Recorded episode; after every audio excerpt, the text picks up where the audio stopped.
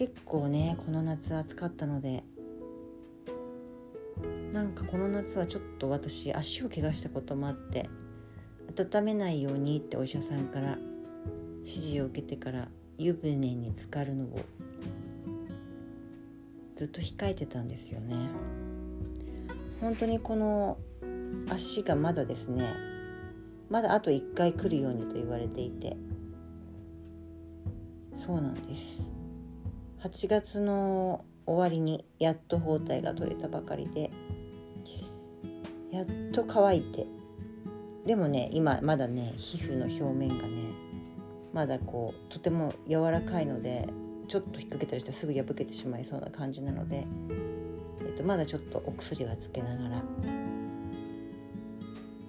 でもあと10日間ぐらいしたらもう一回店に来てって言われている感じです。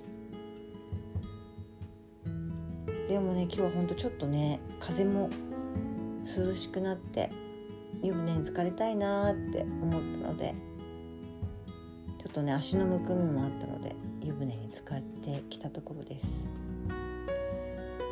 やっぱり湯船はいいですね。っていうか本当にお湯に浸かるのがね気持ちいい季節になりました。皆さんお元気でしょうか？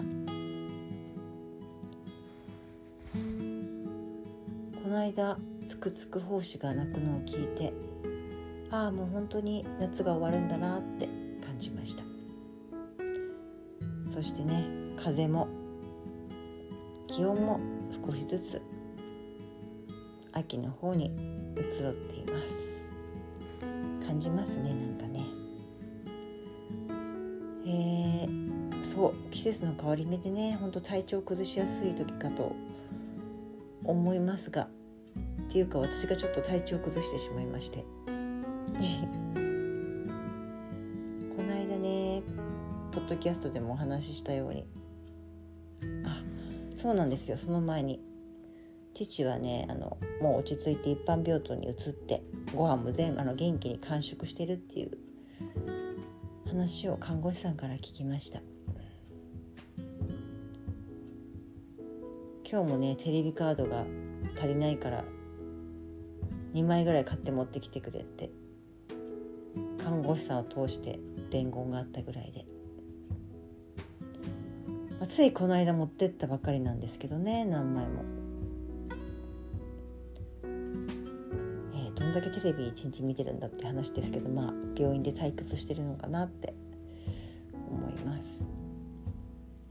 えー、まあでもすごくあの父なりにテレビを通して楽しんでるんだろうなって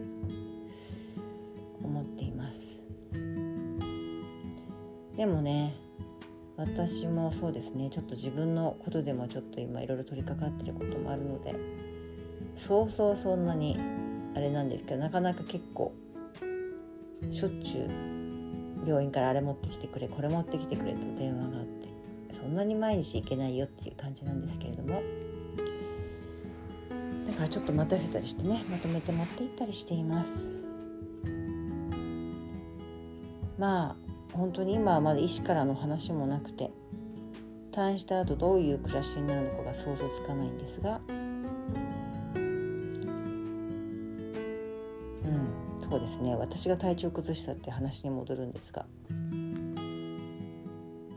そうなんですよね。ちょっと健康診断に行ったらちょっとその前に背中が背中の違和感というか背中にこう痛みがあってなんか今まで感じたことない違和感と痛みだなーなんて思ってて。でも気のせいかななんて思いながらでもちょっと気になるなと思っていたら少ししたら消えたのでああなんてことなかったななんて思ってたんですけれども健康診断でちょっと心電図を取ったら狭心症？微妙だけど多分もう狭心症のうん微妙だけれども狭心症の動きが症状が出てますって言われて。はい。ちょっとね検査に検査に行ってね詳しく調べてもらう必要があるんだろうなって、まあ、お医者さんはそういう症状あるありますっていうだけで。だったんですけど。まあそう聞くと不安にもなるし。なんかこう聞かなかったことにしようって思ってる自分も何日かいたんですけど。やっぱりどこかで。検査に行けなきゃいけないの分かってるよねっていう自分もいて。戦う必要もない戦いをしていました自分の中で。でもなんか父が倒れたり倒れたって救急搬送されたりね。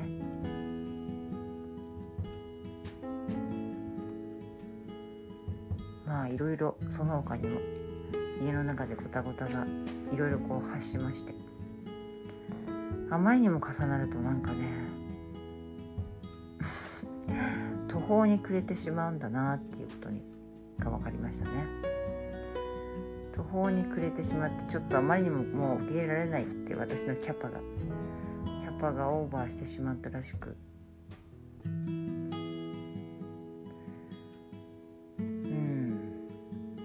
もうなんかちょっとこれ以上何も来ないでほしいって思ってなんかこうもう検査に行くのを控えている自分がいてもう。これ以上抱えきれないよって自分がいてですね。でもねそんな風に過ごしてるとやっぱりいつの間にかふう悪い方を想像したりしてネガティブな気持ちになったり落ち込んだり不安になったり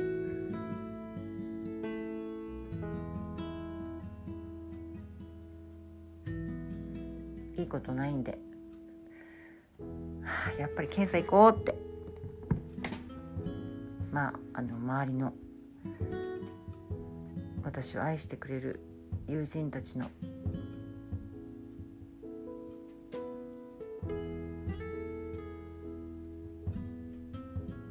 励ましの言葉もあってそうかじゃあやっぱり検査行こうっていう気持ちにはなっていないんですけどそういう考えになっています。あーやだ病院。ね。どんな結果が出るか。それを自分が受け入れられるのか。まあ本当にいろいろ自分の中から声が聞こえてきますよ。ね。なぜこのタイミングでとか。タイミング悪すぎとか。どうするのこれからみたいな。私を脅かす声が。私を脅かす自我の声がねその声聞き出すと本当に不安にしかならないから。だからあの今はなるべくこうもう自宅であの悶々と考える 無駄に考える時間を作らないって感じでなるべくちょっと外に出たり。なんかこう今日はこれをやるって決めて黙々とそれをこなすっていうね。考える時間を作らないっていう。ように過ごしています。でもねでもそうそう。その分ね緑とあと過ごしたり。今日も夕方ゆっくり月を見たり。すごく綺麗ですねお月様ね。あとは湯船にゆったり使ったり。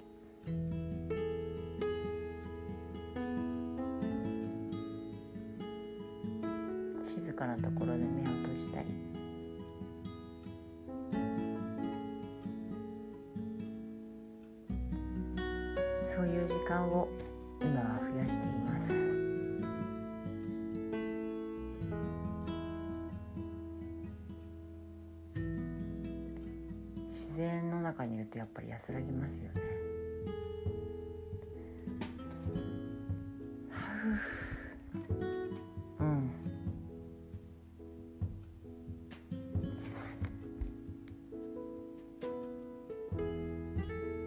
お月様が本当にねなんかやっぱり中秋の名月が近いせいかな。なんかすごく美しく感じます。畑の方はまだね夏野菜があの後半戦を 頑張ってくれていますがもう秋野菜の移り変わりですね。でもねまだオクラもなりそうだしピーマンもトマトさんとキュウリさんはまたこれからちょっと復活するのかなどうかなんでもうこれこのまま終わるのかなっていうハテナマークな感じです。そうそう綿のね綿の花が咲いて今実をつけていてそれがすごく楽しみです。うん是非ふわって咲いた日にピンポイントで畑に行けたらいいなって思っています。これから大根を巻いたりレタスやキャベツやブロッコリーやね。人参に。あとらっきょうとか。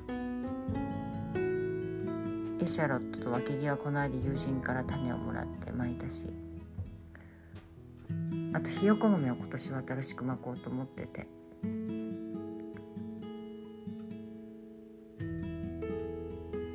夏野菜もすごくね育てる楽しみいっぱいなんですけど秋野菜もこうちょっとね風が涼しくなっていい季節に畑ができることもあって。秋はねなんかゆっくり育っていくじゃないですか夏野菜と違って。なんかそれもうんすごくいいんですよね。ちょっとこれからの楽しみです。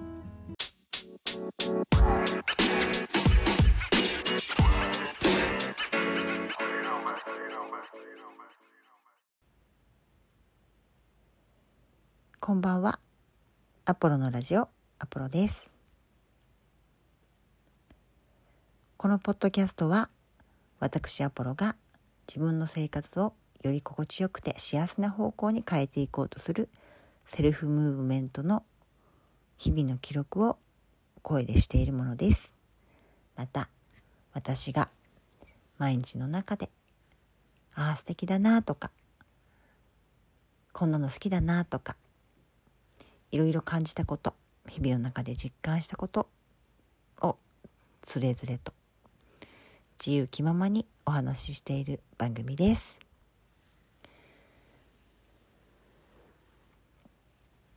えー、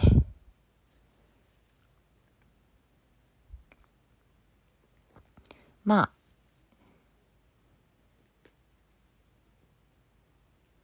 こんな時もあるさとたまには開き直って暮らしているんですけれども。うん。そう思えるのもやっぱり周りの友人たちの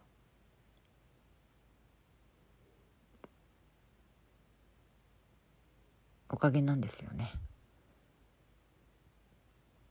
話を聞いてくれることで私を支えてくれる人。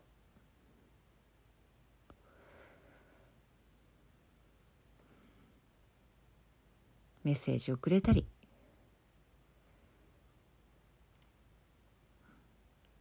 私の 父の病院に私が届けに行くよって。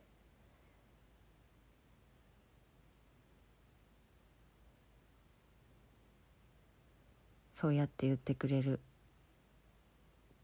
そういう そう言ってくれる友人もいて。一人でどうしようって思ったらとてもじゃないけどうん。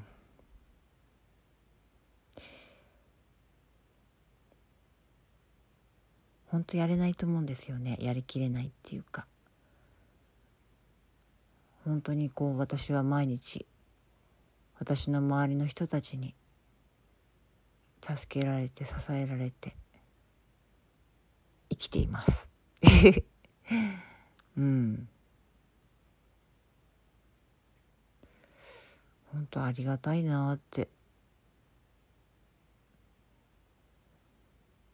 つくづく感じている毎日です。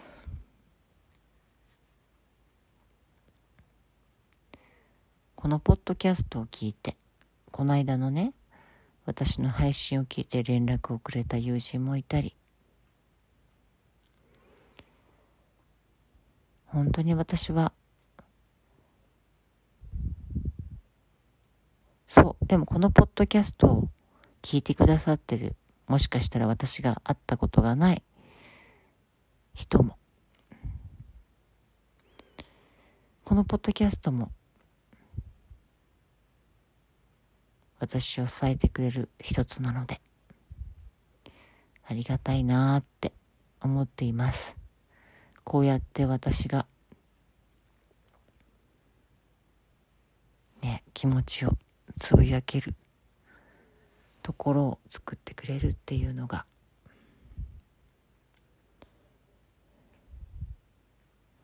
そうそう今度あの私の友人がやっているえー、そう鳩ヶ谷にね埼玉県の川口市の鳩ヶ谷にメロカフェさんっていう素敵なカフェがあってそこの場所で今度この9月もう今月なんですけど15日の夜プレオープンで22日が本格的なオープンなんですけど木金土と週末の夜だけ湯気と明かりっていう名前で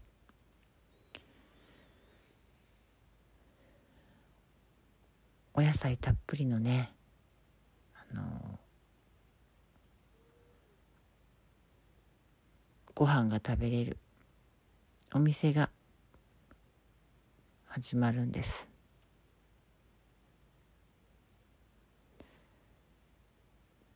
なんか湯気と明かりって聞いただけであったかいでしょ？みんながほっとできる場所になったらいいなって。ねえもしあの仕事で仕事じゃなくてもその日なんか一日ちょっとちょっと嫌なことがあったり。あとね今回思ったんですけど私みたいに。もうなんか途方に暮れた。人がねふらっと行って美味しいご飯食べて。なんかその場所のあったかい感じに。ほっとして。なんかくつろげるような場所になったらいいなって。願っています。そういう場所が自分の近くに自分の生活の中にあったら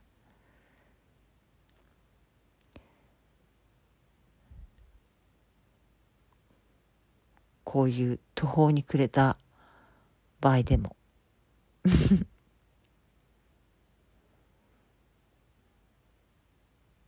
なんかこうやり過ごせるというか乗り切れるというかそんな気がするんですよね。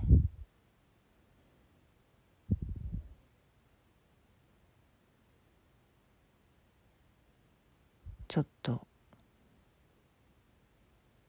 うん。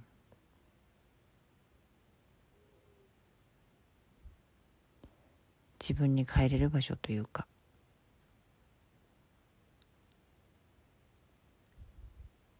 疲れた時に。そこに行ってね。疲れてない時でもいいんですよ。だけどうん。なんか元気がちょっとない時でも入りやすいお店っていいなって。思います。でもうん湯気の明かりに関わってる人たちを見てそんなあったかいお店になるんじゃないかなってとても期待しています。